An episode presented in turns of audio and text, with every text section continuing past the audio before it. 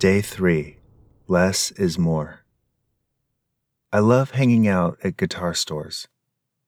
I might spend hours jumping between all the acoustic basses and wooden six strings. Unbridled musical toy shopping can actually be an easy way for me to get myself in trouble. I was surprised one day to find a good looking nylon string guitar online for only about $20. I ordered it, not expecting much. Truthfully, I've never found an instrument that sounds as beautiful or peaceful to me. It's also my most comfortable to play. How does my love for guitars relate to controlling addiction?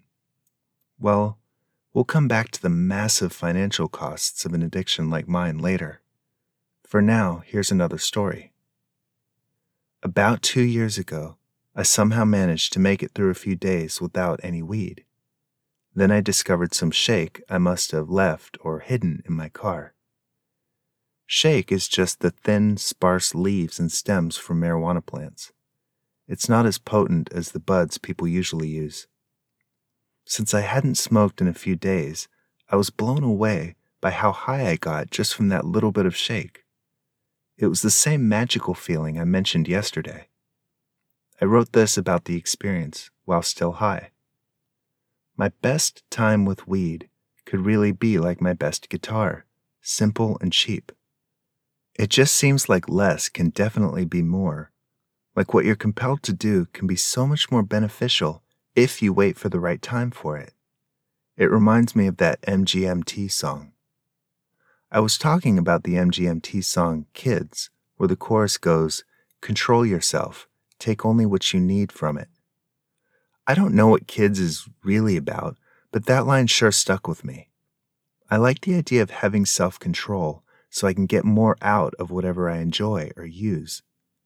Even the Bible says, One who is full despises honey, but to one who is hungry, even bitter food tastes sweet.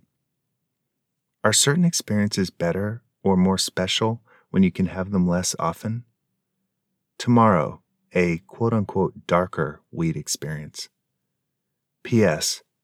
After writing today's chapter, I promptly got high and wrote, Well, weed isn't bitter like the food in that Bible quote. Oh well. If you like what AK Fin does, consider throwing a few dollars in the hat. Just go to akfin.org and click support.